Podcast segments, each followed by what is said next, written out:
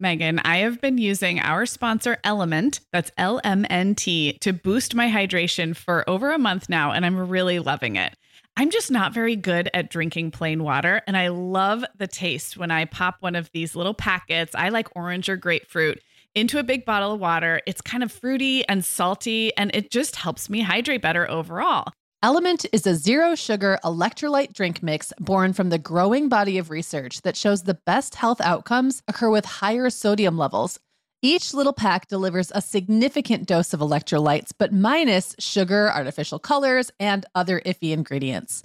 Element's flavors are so unique, like fruity watermelon salt and spicy sweet mango chili. And we're going to set our listeners up with a variety pack so you can find your favorite. Right. You can receive a free Element sample pack containing eight flavors with any drink mix purchase when you purchase through our custom link, drinklmnt.com slash mom hour. That's D R I N K L M N T slash mom hour. This offer is available exclusively through our partnership and is available for both new and returning customers. And if you're an Element insider, you'll have first access to Element Sparkling, a bold can of sparkling electrolyte water. Again, it's drinklmnt.com slash mom hour. Hi, I'm Megan. And I'm Sarah. We're two moms with eight kids between us from preschool to teen. This is the show where we help you feel better about the mom you are and share our own parenting tips and personal stories. We're not experts, we're parents who've been there. We're not perfect, we're real. Welcome to the Mom Hour. Everyone, and welcome to episode 127 of the Mom Hour. I am Sarah Powers, but today I am not joined as usual by Megan Francis. I'm joined by a very special guest co host by the name of Margaret Ables. Hey, Margaret. Hi. So this is so exciting. Um, Margaret, I'm going to have you just introduce yourself briefly, and then I'll tell everybody what the heck is happening because they're probably weirded out right now. So my name is Margaret Ables, as we know, and I host the What Fresh Hell podcast, usually with my co-host Amy Wilson. But today we're doing kind of a switcheroo. We are. We're doing like a wife swap. Remember that terrible Wife show? Swap. I don't think I ever watched Wife Swap. I maybe but- watched it once, but it was terrible. And basically, like wives would go live so with we're doing each it. other's It was family. horrible, and now here we are. and here we are. This is the podcast version, only we don't have to parent each other's children or like live with each other's husbands, which is probably Yeah, beneficial. that sounds I'm like a guessing. really better Um, idea. So, what's happening is today we are here on the Mom Hour, and tomorrow Megan and Amy are working together on What Fresh Hell. So, listeners can listen to both and hear both sides of the swap, which is really fun. I'm really excited we're doing this. Um, Yeah. and the topic we decided to tackle is regional parenting differences, which sounds fancy schmancy, but really what we're going to talk and laugh about today is the things we've noticed about parenting in different parts of the country. Now, you and I are going to do a little east versus west versus middle, and tomorrow Amy and Megan are going to do small town versus big city because they are in the two City mouse extremes. v. country Yes, mouse. It is. It's city mom versus country mom.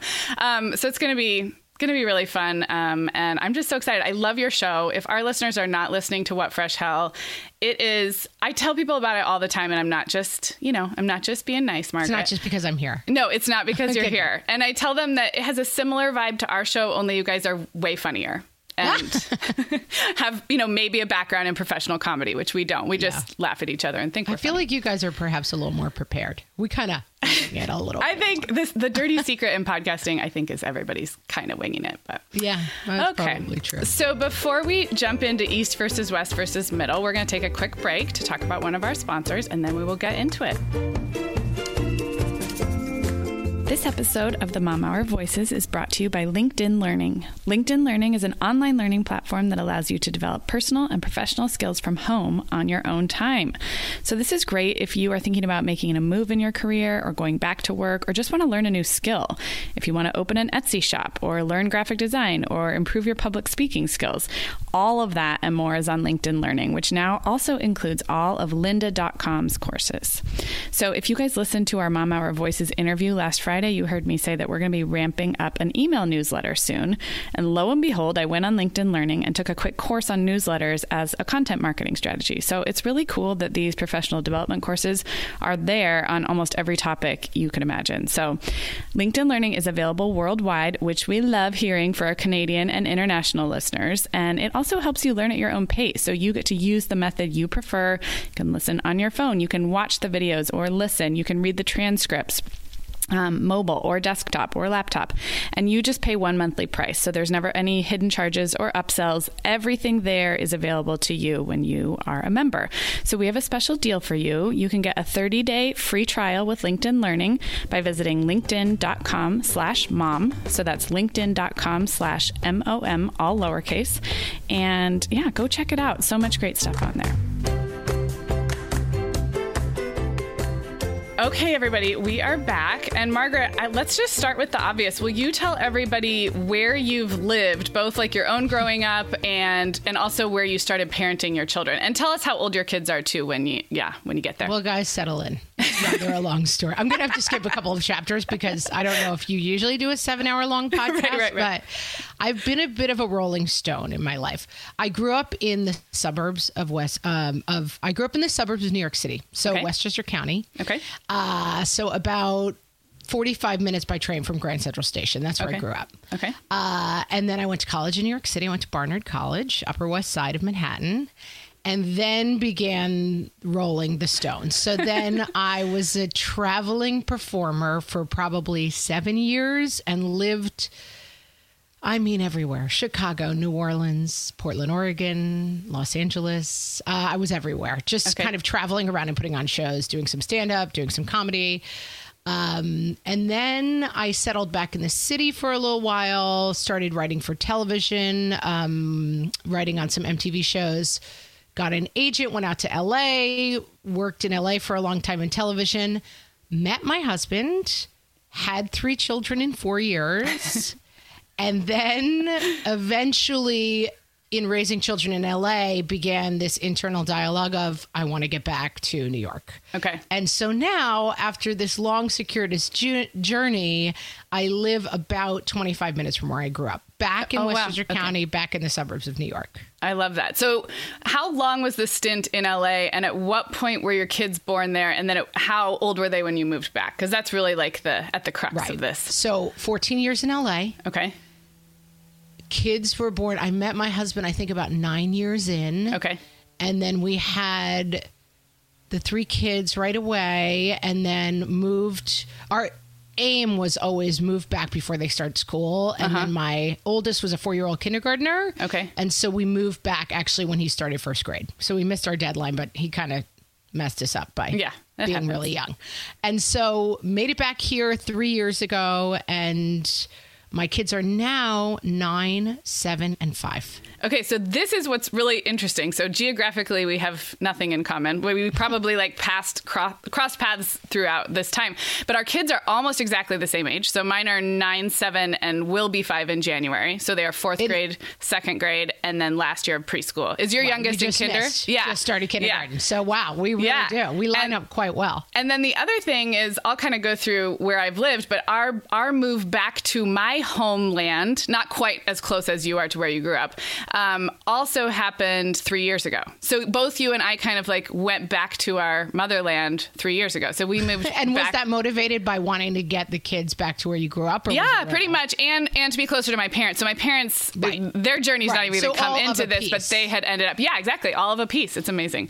Um, okay, so for listeners who haven't, you know, maybe hung on my every word for two and a half years, I'm sure I don't. no one, so we could just skip this part. I um I come from a long line of Westerners. Like literally, I have I have in my both sides I have Montana, Idaho, Oregon, Washington, and then eventually California. I was born in Oregon, but when I was in kindergarten, we moved to Santa Barbara, which is right in between, I would say, central and southern California, 90 miles north of LA.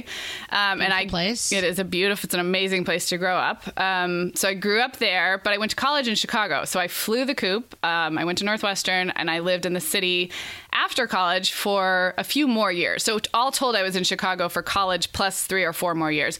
And then my husband and I, in our mid 20s, when we were engaged, we moved to Arizona for work.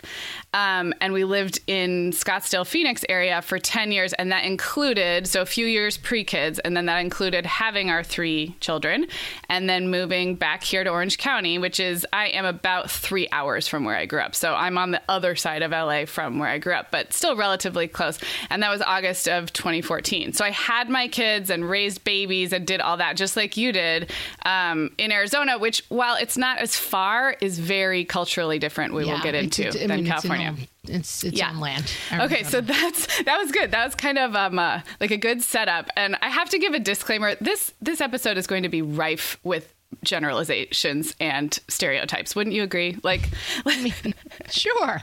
let's let's agree that we know that You know all, that T-shirt stereotype save time. Yes. It just it's cut to the chase. let's cut to the chase. So, uh, for all you listening who maybe don't fit the stereotypical mold of an East Coast or West Coast mom, we we we know. We're just we're cutting to the chase for the sake of I think this is interesting. Right, It's you're all unique, special flowers Yes. who can't be categorized. But in this case, we're going to make some generalizations. Big ones, big ones coming.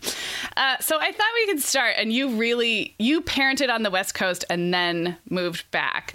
So let's Yes. start with like the big one, which is West Coast has this laid back reputation. Do you think that's the case? I'm talking about everything from like manners and social graces to just like the speed of life, like that we hear about New Yorkers having and the Northeast. Um, so one time, someone thought that I wasn't from California because I talked too fast. They were like, "No, you talk way too fast to be a Right, native West. Coaster." That's true. You have much more of a New York speech pattern. I do. I don't know where that came from. Um, so tell me, do you think the West Coast was more laid back, and do you feel like it's faster paced where you are now? Yeah, and I mean, of course, uh, as we've just said, generalizations. The West Coast is giant, and so I spent a lot of time in San Francisco. Okay. and San Francisco has a very has much more of that like laid back vibe, but it's also super sporty. Like I remember living in San Francisco and thinking all the time. Why does everyone want to get up and hike in the morning? Right. Like, what about reading the New York Times for three hours first? Like, what's wrong with you people? And then I lived, I raised my kids when they were babies in Los Angeles, which has a kind of its own crazy, you know, LA movie. So lots of outdoorsy, lots of slackery people kind of a vibe. Right. But there is definitely a different vibe on the West Coast than on the East Coast. So do And I think sometimes New Yorkers get a vibe of go, go, go, and we're so busy. But there is that sporty element to the West Coast that always freaked me out. Like Yeah, that so- was the place where I felt like I don't, I, I'm not one of you people. you don't want to go stand up paddleboarding for fun, like the stay at home moms Oh, no. in my I town don't do? wanna- like I have no interest in learning how to do yoga, and then I have exponentially less interest in doing yoga on a flotation device in the middle of the water.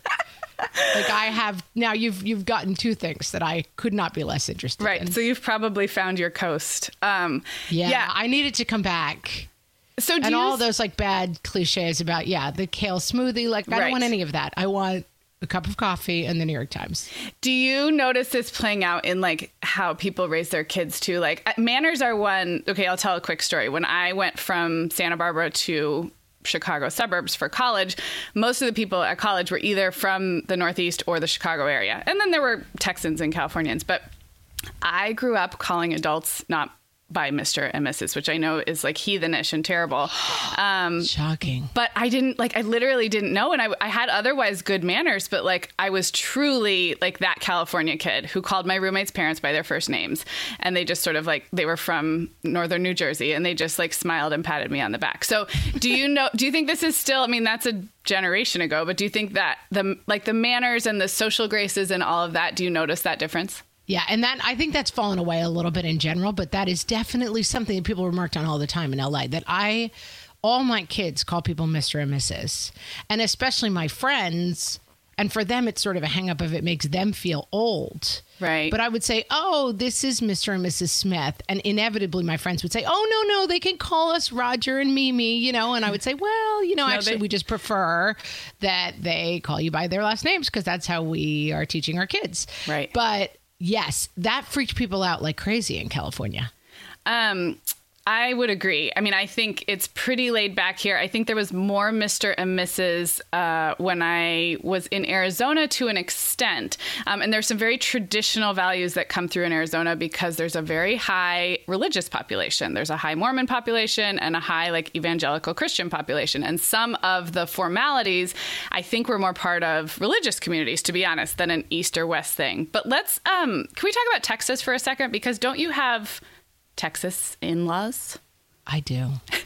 I was just about to say, if you want to deal with manners, Yeah. Texas in-laws. Yeah. So so you. okay, enlighten us there because that's neither east nor west, but you have you know that's a whole I mean, part Texas, your family. I consider South. Some Texans Right. will give you a debate about whether or not they're the South, but like leaving that debate aside for the moment. Yes, I have. I have a lot of family now, in-law family in Texas, and Texas. The correct way to address is sir and ma'am, which my kids have no familiarity with at Mm-hmm. All, but they often kind of get called out on. And we did an episode of our podcast about manners and whether or not this is important. And I came down on the side of you acquiesce to the manner tradition of the person you're addressing when in Rome. Yeah. when in Rome. And Yeah. so when someone in Texas, I mean, again, not everyone, but Right. a lot of people in Texas will say, Do you want another roll? And if you say no, they'll say, No, sir. And so, or in my tradition, I would have my kids say, No, thank you. right. Yes. But we do try to adapt. But I'll take a no thank you. I'm like, come on, translate Yeah. it. No thank you is no sir. But I try to get them on the no sir, no ma'am tick a little bit while we're in Texas. Because when in Rome, Right. when in Texas. When in Texas, sir or ma'am. And how about what do you think about this like speed of life we were talking about with Texas? Like I mean, we've we've painted the stereotype that West Coast is like chill and laid back and we wear hoodies everywhere and don't dress up and is Texas in the middle or is there like its own kind of set of like speed of life? Yeah, I think Texas is slower. Yeah.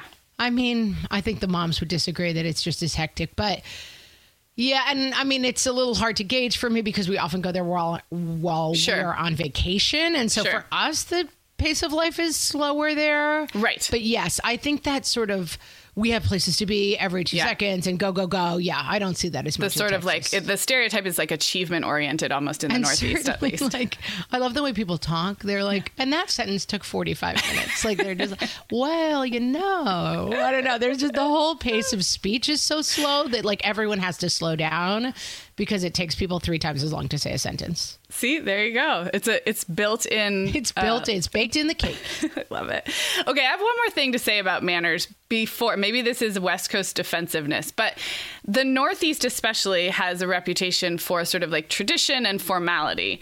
But on the other hand, there's also a reputation that you could be sort of callous or unfriendly. Like when people come west, and this is true if East Coasters go to the Midwest, you think everyone's so nice, right? And if you go from the Midwest even further west, people are just friendlier, I think. Is that, do you disagree? That's No, a little different than manners. So it's like a friendliness, or an friendliness. openness. Like, a, a social interaction level Yes. that is much higher. That's the big thing. When I moved from Manhattan to Chicago, even, Yeah. I remember thinking all the time, why do I have to say hello to people 55 times a day? I right. Like, why is the annoying. barista asking me how my day is going? That's like Yeah. a. But then Or just it- when you're walking, like, oh, hi, yeah, hi, okay, we all greet each other. We, I get it. and then when you are west going east, it does feel just rude is not the right word, but like cl- more closed offish, I guess. That if you're which used is a to function, Yeah. it's a it's an it's a logical function of lifestyle, which is when you're in Texas and you are kind of by yourself and you're out in your house or your ranch or whatever, you come to town, you're happy to greet everyone. When you're in New York City and you're riding in a tube with 500 strangers every morning, you're in your like carapace and thinking like, okay, my shell is down. And if I greet one person, I have to greet 500. And Right. so it's very logical when Yeah. you think about it. Yeah. It's not unfriendly. yeah, and you can see It's how it just a factor of like, okay, I, I'm gonna actually go hoarse if I have to greet every single Right. person I see. Right. Interesting. All right. Well, let's move on and talk a little bit about what we've both observed about like I'm going to call this like demographics in general. I'm going to say something about Arizona because this was probably the biggest difference going from Arizona to Southern California, which again, you can do the drive in five hours. It's not geographically super far. Um, but there is a huge difference in the age at which people have kids in Arizona versus where I live in Orange County um, and family size. And I, I think it mostly comes down to cost of living, which is going to figure in here a lot. But like I Sure. said, Arizona, um, it is diverse, but there is there's large religious communities, um, you know, conservative Christian communities and Mormon communities um, who tend to marry young and have children younger, and it's very affordable there. So I was relatively young when I had my kids. I was 28, 30, and 32. Um, and that was totally the norm, if not like, I mean, I was right in the middle. I knew lots of families that started even younger than that, you know, married Oh, and starting sure. families by their mid 20s. Um, and then I moved, when I moved here, I, I naturally made friends with the moms whose kids were the same age, right? So my oldest was going into first grade when we moved here. And so I met other people of that place in life, but they're all seven to eight years older than I am. Their kids are the same age, but they are. So that was a big difference. And then family size. Like I have three kids, and that was nothing in Arizona. I mean, you had you had one and two kids families, but you had lots of three, four, five, um, and just uh, the the spectrum was just more sprinkled out evenly. And I feel like where I am in Southern California, where the cost of living is higher, and I think people maybe don't get married as early or they stay in the big cities longer. I'm not sure you know exactly but then it's a two kid lots of two kid families and we know we know some three now but when i first moved here i felt like the weirdo with the third kid a little bit Yeah, So, same in LA. Okay. So we lived on the border. Almost everyone I knew had one or two children, and I had three and four years. So it had a little bit of a feeling of like, are you going for seven? Like Yeah. I kept having them. Right. Uh, mostly as a factor of the fact that I got married when I was 37. And Okay. so I was the opposite. I had my first at 37, my last at 41. And Okay. so I, when my husband and I got married, I said, I think we should see how many kids we can have. And then three kids, four years later, I said, I think this plan is going a little too well. We have to stop this plan. we are overachieving we are overachieving on our plan. but I definitely we lived on the borderline of a very uh, Orthodox Jewish neighborhood in LA. Okay. and I would go to the playground, and always the Orthodox Jewish moms would have three and four kids, and I'd Yeah. be like, "Hey, my people over there," you know, because all the LA moms had one or two. Um, but yes, that's definitely something I noticed. And now I've moved to a suburban town where a lot of people have three or four kids, and it, it's kind of a little bit. I'm, I'm a little bit more in the middle of the road. Okay. but I don't. I think it's a factor of like, I don't know. I can't exactly say what it is, but definitely I noticed the thing of I'm much older than the moms in Texas. right. So when I go to and what about in where you are now? Like what about the like let's say a mom had stayed in the um, northeast for most of the time. Do you feel like the age do, how do you feel like you measure up? Older. Okay. Most- Now I'm, I'm I'm in the zone. Like I'm a 46 year old with a kindergartner, and I don't think I'm the oldest mom in the class. Right, Okay. I mean, there's definitely it's a lot of women who had careers Yep. and then had kids later, and so I definitely don't feel out of place. Yep. But I did recently take my kids to the uh, amusement park, uh, Playland, for people Uh-huh. from the East Coast, and there was a young. Uh, it was Eid, and there was a young Muslim woman, and very young. I mean, probably 21 with like two kids. Wow. And she kept asking me if I was the kid's grandma. and I was like, no, no, they're mine. And she called like three friends over to show her friends this old lady who had these little kids. oh my gosh you're kidding And I was like, oh, okay. So there's a cultural difference. That is that would be that would be different. Yeah, no, it is very interesting, and I do think um, I think California itself has obviously so when the closer you are to the coast, and the East Coast is probably the same. Um, the more it's what we're talking about, where cost of living is higher, people are maybe having careers and waiting longer, and then but you don't have to go very far inland from where I am. I don't know if you recall the Inland Empire. Oh, I'm um, familiar. But really, you don't have to go very far where all those cultural differences would be pretty different, I think. Younger families. Well, yeah, and that cost gets of to living. what Megan yeah. and Amy are going to be talking about. Right. It's like it's it's rural urban. I mean, you Yeah. drive an hour west of LA, and you've you're in like gun racks and country music. Yep. it's a completely different world. And there's some of that in New York too, isn't there? I mean, can you? You don't have to Oh, go no, very sure. far, We and it's yeah. We live in a not really outer suburb, but 20 minutes from where I live is really intense horse country. you Uh know? huh. Yeah. Horses and farms, and Yeah. it's like old New York. um, my husband grew up in Connecticut, and when I met him, my only impression, again, my naive West Coast perception, my only knowledge of Connecticut was like Greenwich prep schools and Right. suburb of Boater Manhattan, like things that I had Chip. seen on TV. Yeah. And and my husband was like, I live in an agricultural town where there is a um, Future Farmers of America magnet at my high school, and I drive be, I drove behind tractors on the way to school, Right. and they are The still FFA. only yeah they are still only I think like 50 minutes from Manhattan. So it's crazy how Yeah, it's a weird yeah. scene. Yeah, so that we'll leave more of that to Megan and Amy on the big city, small town, rural. Um, but yeah, I, I do think that all of this, a lot of it comes down to kind of when people got married or, you know, how families form and then how many kids they have. One final question on this topic is what about stay, moms staying at home and working full time? Did you notice a big difference? Um, and throw Texas in there too for the mix. Yeah, I, I think L.A. and New York are f- probably the ratios are fairly similar. Eh, a lot of working moms, Yeah. you know, mm-hmm. because they're it's it, that's again, it's a little more urban rural than Yeah, West Coast, East that's true. Coast. Texas, probably many more moms staying at home. Yeah, I would Although it's changing now. Now everything's equalizing a little bit. I mean, a lot, a lot more moms are working outside the house. Yes, I would. Yeah, I would say that Arizona for sure had. I think I knew more full stay-at-home moms than I do here, but I have a mix here. Um, a lot of, and I think this is a good thing. A lot of flexible working situations, working from home situations, and I think, like you said, I don't think that's regional. I think that's just the way things are moving. Hopefully, in a good way. Hopefully, yeah. Um, I noticed in so we I went to college in Chicago, and a lot of our college friends are still there, and they have all done the traditional thing of living in the city until kid number one, maybe trying to keep it going until like kid number two is born, maybe, and then they all. I remember the Christmas Leave. where all the Christmas card addresses were different because they all flew. It was like the Great Flight. right. Um, but I think I think there's still mostly working two two working parent households in my Midwest, you know, friends as well. So and they are not all right in the city. So it's interesting. Yeah, yeah. I think that's a trend. Yeah, I would agree. Let's talk. You mentioned kale smoothies and active West I did. Coasters, but I would like Yes. to go into this a little bit more. Um, so, California in particular, but I have a lot of family up in Oregon, and and I know some Seattle folks. So I'm going to go Oh, It ahead get- and it's like a Yeah. it's like a redness spectrum. It gets worse the farther north you go. The kale Oh, smoothies. interesting. The kale smoothies get worse. Yeah. Although I would argue with weather being better down here, the outdoorsiness might actually be a little more tempered up in Seattle and Portland.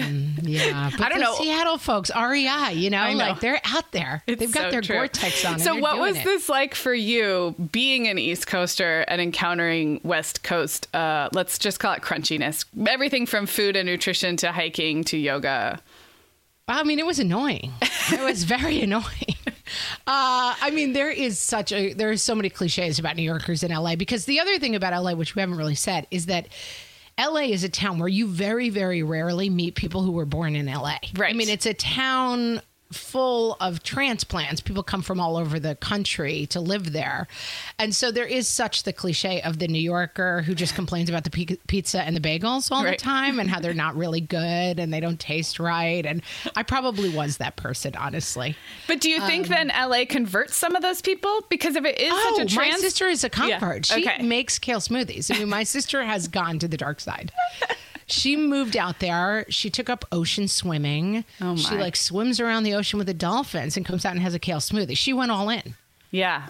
but she didn't move back. I kind of was always a little bit uh, anthropologist on Mars, like a Yeah. stranger in a strange land. What about pre kids? integrated. What about when you were? You said you were in Portland for a while in San Francisco. Was it? It was still the same. It just felt Yeah, and I was so young. You know, I mean, you're kind of you when you're in your 20s and you're in a new city. It's sort of oh, isn't everything different and unique? And you know, Right.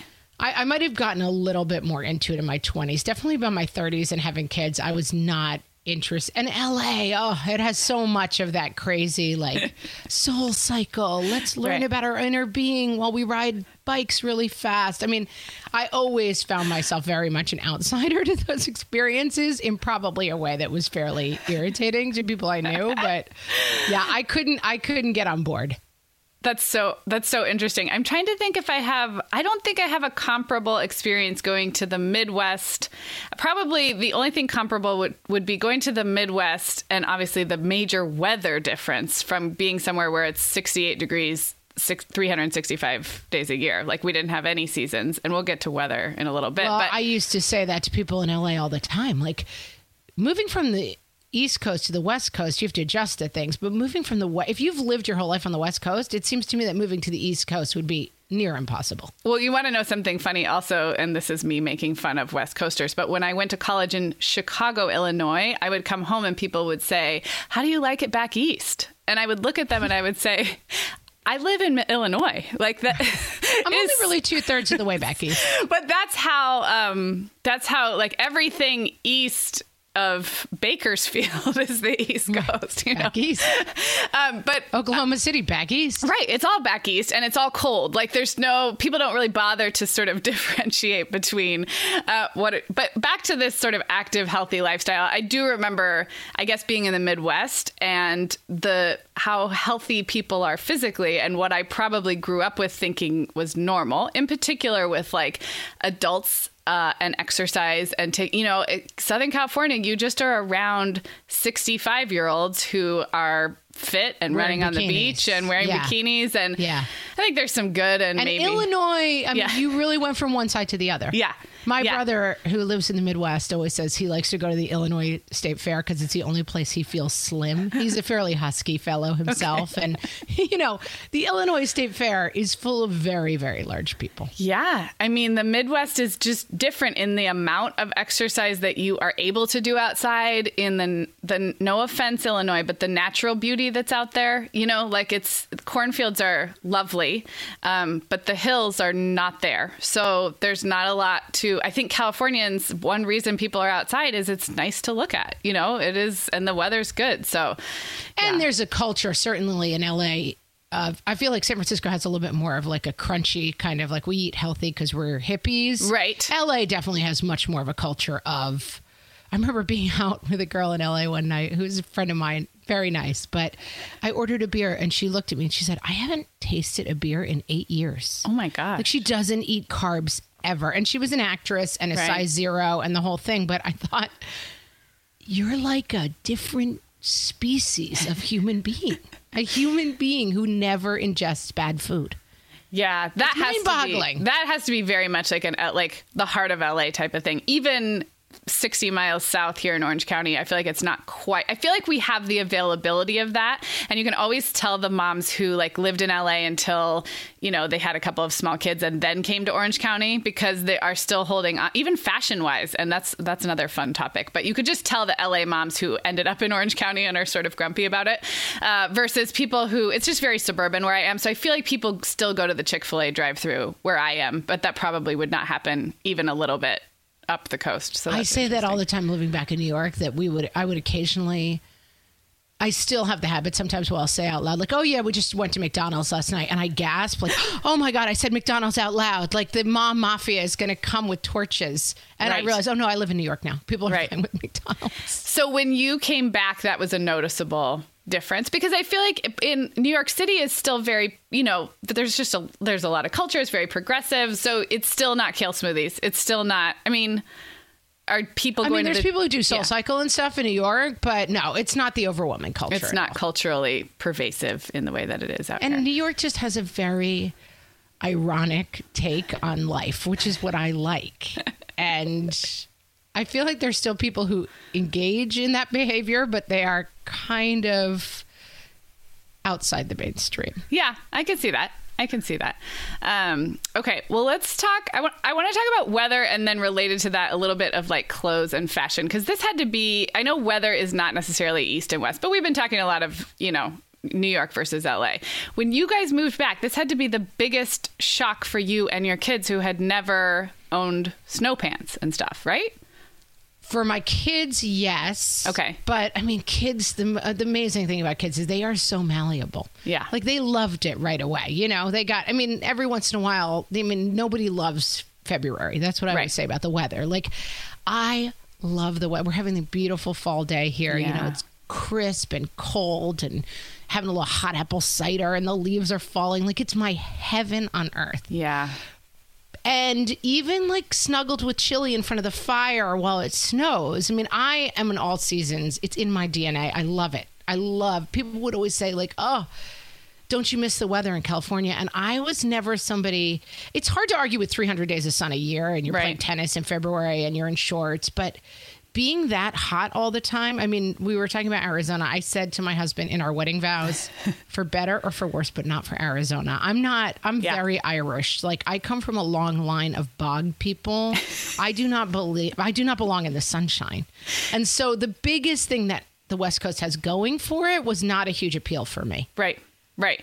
Well, I my mom moved. My mom grew up in Portland, uh, like born and raised in Portland, Oregon, and um, which has like kind of a nice like moderate four season climate, um, except for all that rain. Like, I mean, there's a lot, Lot of of rain, rain. but it doesn't have extreme heat. Uh, and not super blizzards, but she they moved us to Santa Barbara when I was five, and she will still say to this day that she there's something like in her bones that misses the changing of the seasons, like a physical. And she's been gone for forty years. Um, yeah, no. Somebody said to me when I lived in Los Angeles, an old East Coaster again who'd been there 40 years. She said the only way you can tell the seasons are changing here is the decorations in the grocery store. Yeah. Yeah, that's a real That's that's what that's the thing. If I would were to point to one thing that drove beyond my family and being closer to my parents and all that, Yeah.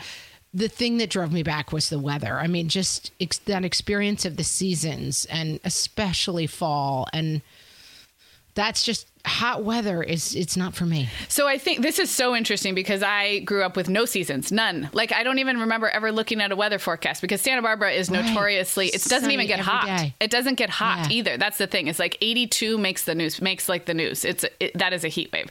So because it's so coastal um, and so cool, and so I did enjoy seasons. I remember thinking it felt very romantic. Like it felt like the books and the movies when I got to go to college in a place, and I loved Yeah. it and I loved it.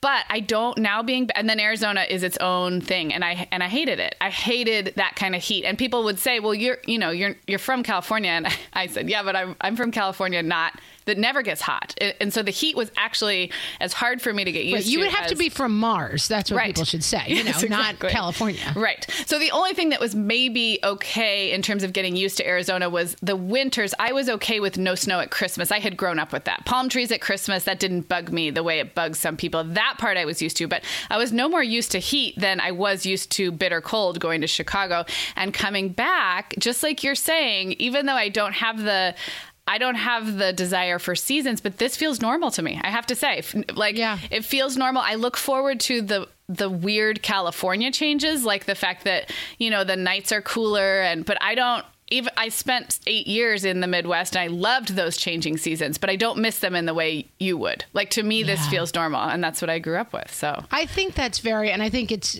I know a lot of people who have done what both of us did, which is as their kids start to grow, they move closer to where they grew up. And I think there is something about where you grew up, especially maybe if you had a happy childhood or you have good memories Yeah. of it, that like I picture so much of childhood as my own childhood. So Yep. the idea that I was raising my kids somewhere where they wouldn't go sledding, they wouldn't have snow days, Yeah.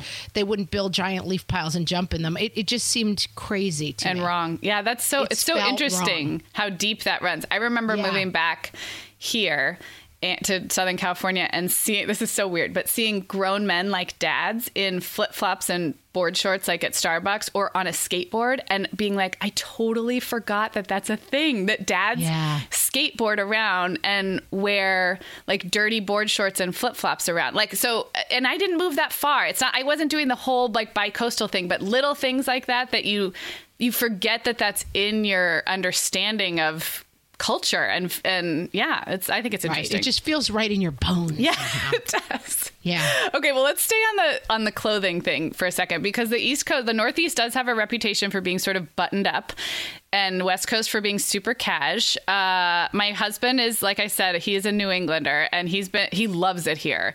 But he, I still tease him. He will wear a button down shirt, maybe a short sleeve button down shirt, but he'll wear a collared shirt basically anywhere outside the house. And I tease him that like you cannot take the New England out. Do you? Right. Do you notice this? Like, can you go to school pickup in scrubby clothes or or not? Yeah, for sure. I mean, I think it's almost a little bit more the men. Like it's oh, funny Oh, because my interesting. my Texas husband, and this is something that is a long anthropological study that we don't have to get into, but there was a real swath of like preppiness that ran through. Like, and my husband is really preppy, which is weird because he's from Texas. But the South, I feel like the South has its own preppiness, right? Like its own. and certainly its own formality. The first time Yes. my husband ever met my family, we were going to church on Sunday, and we were happened to be in Florida on vacation, and he came out in a full suit. And I mean, oh, in Florida, we go in flip flops Oh, Yeah. and tank tops to Yeah. church, and my mom was like, "Everyone change." we're all grumbling, like, "Why do we have to get dressed up for church just because this weirdo's in a suit?" um, and so yes, definitely. But the moms are very. Again, I feel like LA is throwing a little wrench in our conversation, but. Definitely, LA had a very specific aesthetic. Even Like if a it was fashion yoga forward. pants, it was fashion. Yeah. and the big sunglasses and the giant SUVs. And I definitely remember going to pickups when I had, you know, nursing babies. I was my when my oldest was in preschool. I had two little little ones Oh my gosh. And going to those pickups and feeling like a scary troll walking through this army of Barbie dolls. Right. And I don't know the suburbs. I think there are places like on the Upper East Side that you would find where that that pickup vibe is the same, Right. where the the women are kind of in full hair and makeup and done up.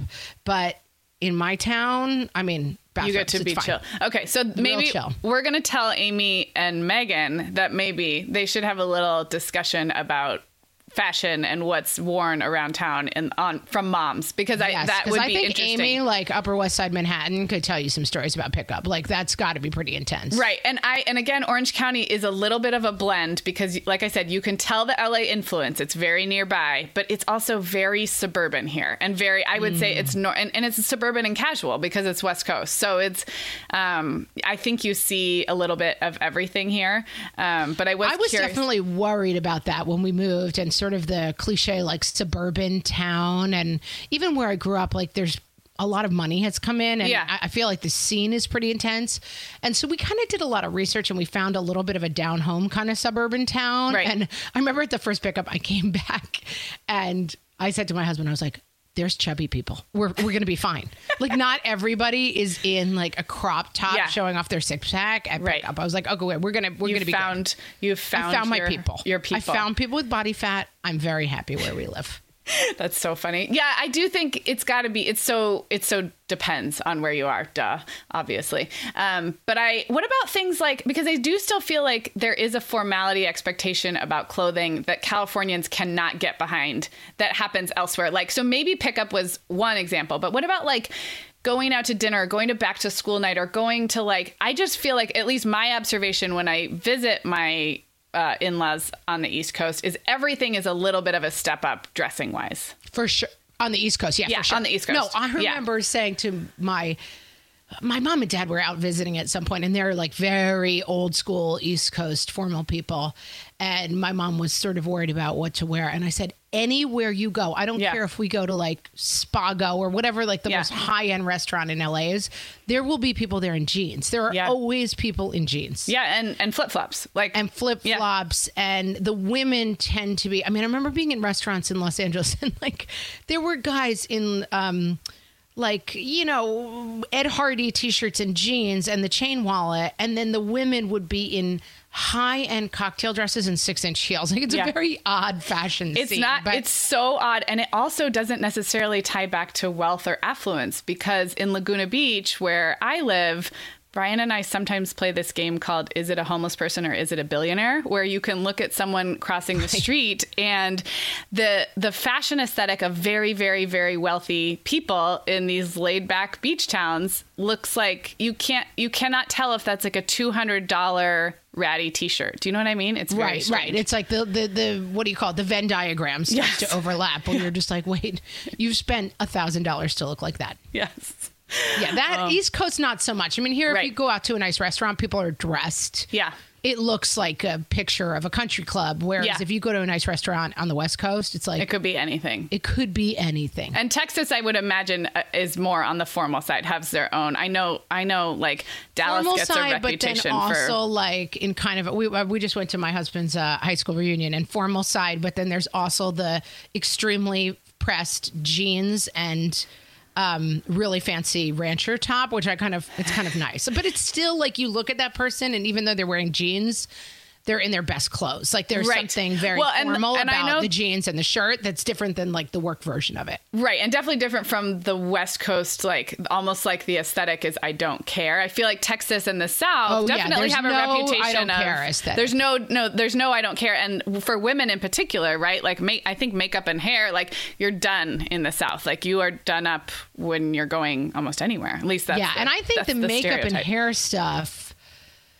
God, it depends where you are on the West Coast. Yeah. Like LA was makeup and hair. San Yeah. Francisco is no makeup. Right. No hair. And I feel like East Coast, where I am, is sort of, you would look really odd in full makeup at pickup. People would kind of turn. I mean, every once in a while I'll be going somewhere and go to pickup, and people always remark, like, oh, you look really nice. You look it's like, oh, yeah, this is what my hair looks like brushed. Take a picture. Right. You may see it again in the next six months. Yeah, what twice a Tomorrow we'll be back to pickup mode. Yeah, and I think it's a it's a big mix where I am. Again, there's a lot of full time working moms who are dressed every day, and then there's the California laid back vibe comes in as well. So it's a big mix. Um, okay, I have one more question because I we kind of forgot to talk about this, and I'm curious. And this has to you and I both have kids in have gone through the preschool like daycare preschool and then into public school or elementary school. Do you feel like the school rat race, the finding the right school, the paying for schools, how has that what how is that different? Because you moved right as all that was ramping up for you. and definitely one of the reasons we moved to get out of that insanity in LA. I mean, Okay. LA uh, again. This is a more LA New York Yeah. Mm-hmm. uh, commonality, uh, urban Yeah. New York, urban LA. The thing of, I mean, we really knew people in Los Angeles who were paying thirty-five thousand dollars a year for their kids to go to kindergarten. I mean, just these incredibly high-end private schools that involved interview processes and I don't know. It just seemed so insane to me. And we moved to a town and we did some research, but our kids just go to the local elementary school. Yeah. And it's a great school and we love it. And that vibe. Uh, that's Yeah. an urban. That's It an is. urban I th- I'm, thing I'm more than an agreeing with you because Amy, Amy obviously will be able to speak to the Manhattan stuff um, because I don't think Orange County is anything like what you're describing in LA. But I'm curious. Like the one thing I do observe about schooling on the East Coast that might not be urban suburban is the sort of high school and college like the the sort of prep route because I feel like your schools are so good back there that even your local public school is going to be preparing kids for perhaps a more traditionally competitive track. Like I feel like the West Coast might be a little more open to like not all kids are going to go right to a four-year college. At least that's my perception. For I was And I was driven yeah. uh, East Coast, again, giant, giant generalization, Yes. but on the East Coast, a lot of the parents went to East Coast schools. Right. You know, high end or Ivy League schools. And so there is an expectation that your kids will go to high end Ivy League Yeah. schools for four years because that's mostly what people, what most of the people who I know Right. went to a kind of high end four year college. Yeah. A lot of the people who are, I know in Texas, the kids graduated and went to the military. They Yeah. graduated and went to a community college and then went into a profession or took over their Yeah. father's business. Or there's a lot of different routes. Yeah. And I definitely see the thing on the East Coast where the only path is you get great grades in high school so you can go to a good four year college. Right. And that anything apart from that, like when I know of friends or family members whose kids struggle and they end up not going to college or going to a community college one until they can figure out what they want to do next or taking any other path from that. Right. I definitely get the vibe of a little like, what? Yeah. Not straight to a four year. I mean,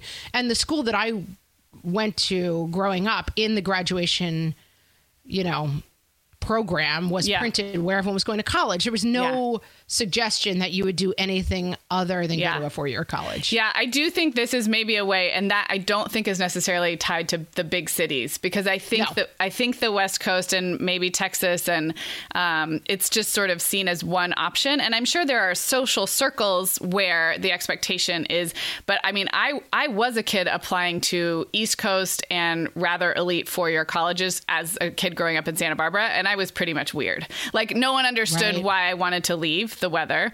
Um, and there were very, very bright kids, um, you know, looking into colleges where they had a lot of options academically, but most of them went to Berkeley.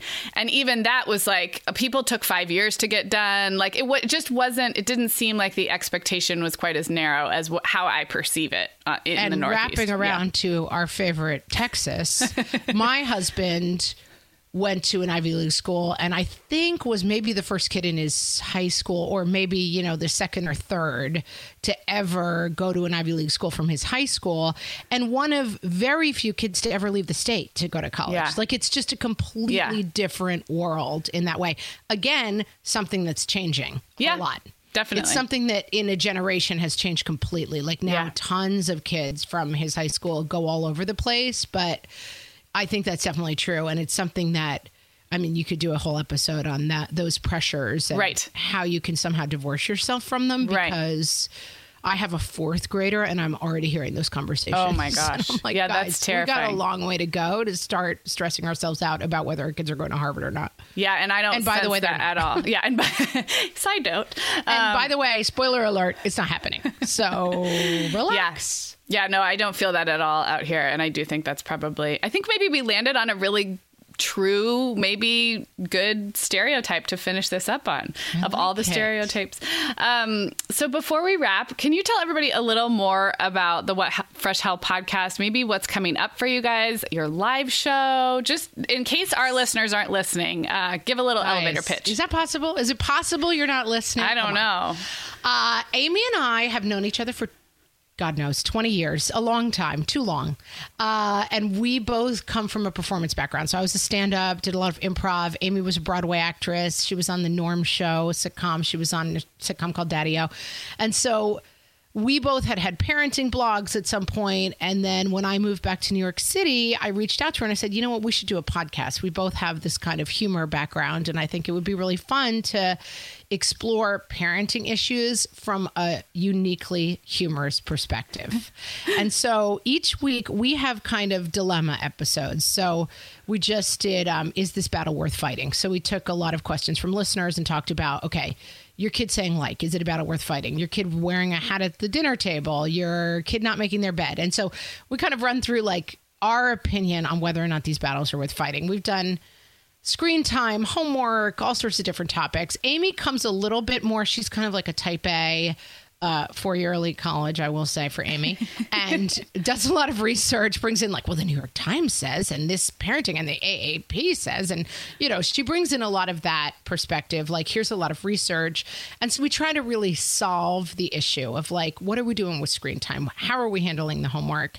And so we try to bring both things together so that it's got a lot of humor, but it really kind of explores an issue and tries to come up with a solution every It's week. it's so great. I always laugh. I love it. Yeah, listeners who know us really well, Amy's the Sarah and Margaret's the Meagan, down to the brunette and the blondish. There you go. Um, you, another thing you guys have in common with us too is your kids are my kids' age. Like you and I have kids in the same age and age range, and then Amy's kids are older, just like Meagan's kids are older. So just like our show, you get a huge range of you know parenting stages that you're in. Um, Right, which, I is kind of nice because you do, a lot of people are in that position, and Amy Right. comes at it with like, "Well, with teenagers, it's like this." Right. I'm like, "Well, I got a five year old who's still wearing a princess dress to school every day, and we kind of Right. cover the gamut of stuff." Yes, no, I love that about your show. And tell us about your live show. So we are doing our first live show, um, and there's a new performance space uh, out here in Westchester County called the Chappaqua Performing Arts Center, and we are doing our first live show, and it's going to just be a really fun. It's going to be a live taping of the podcast, but we're going to depart a little bit from our podcast formula, and it's going to be really driven by like games and quizzes and audience interaction, and it's just like hopefully going to be a really fun laugh filled mom's night out. I am so excited for you guys. Yeah, and so I tell us the wait. Date. and fun. we have a lot of listeners in that area. So I feel like all of our Listeners in listeners this area. should go.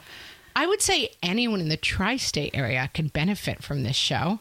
Uh, we're just a train ride away from New York City, and it's December 1st at 8 o'clock at the Chappaqua Performing Arts Center. Okay. And you can find tickets on Ticketmaster by going to What Fresh Hell.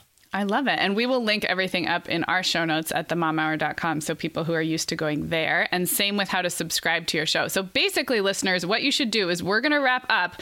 Then you should go subscribe to What Fresh Hell, Laughing in the Face of Motherhood with Amy and Margaret. And once you are subscribed to that podcast, tomorrow in your feed will be Amy Wilson and my own co host, Meagan Francis, talking about more of the same topic of big city versus small town. So it's just such a, it all comes together so nicely, don't you think, Margaret? So much laughing, so much learning. I mean, what more are people looking for, really, Sarah? We've really made it a week, a, a, a very exciting week in your podcast feed. Um, well, Margaret, thank you so much for um, doing this fun experiment. it was us. fun. It was really and, fun. uh, we'll talk to you soon. Thanks, everyone.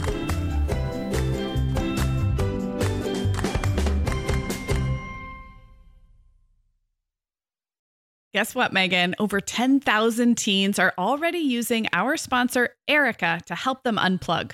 That is amazing. Erika, that's Erika with a K, is the social media health app for teens that gives them the tools to unplug whenever they need to for improved health, study focus, sleep, and daily balance. It's so cool how this works to hide distracting apps from your phone at the touch of a button, keeping them out of sight and out of mind without deleting your data. Yeah, you know, teens really get that social media comes with risks, including addiction, and Erika helps them build healthy habits and self regulation that will benefit them their whole lives. Tell your teens about Erika and save 20% on the Erika family plan with promo code The Mom Hour. Go to erika.app and search for plans.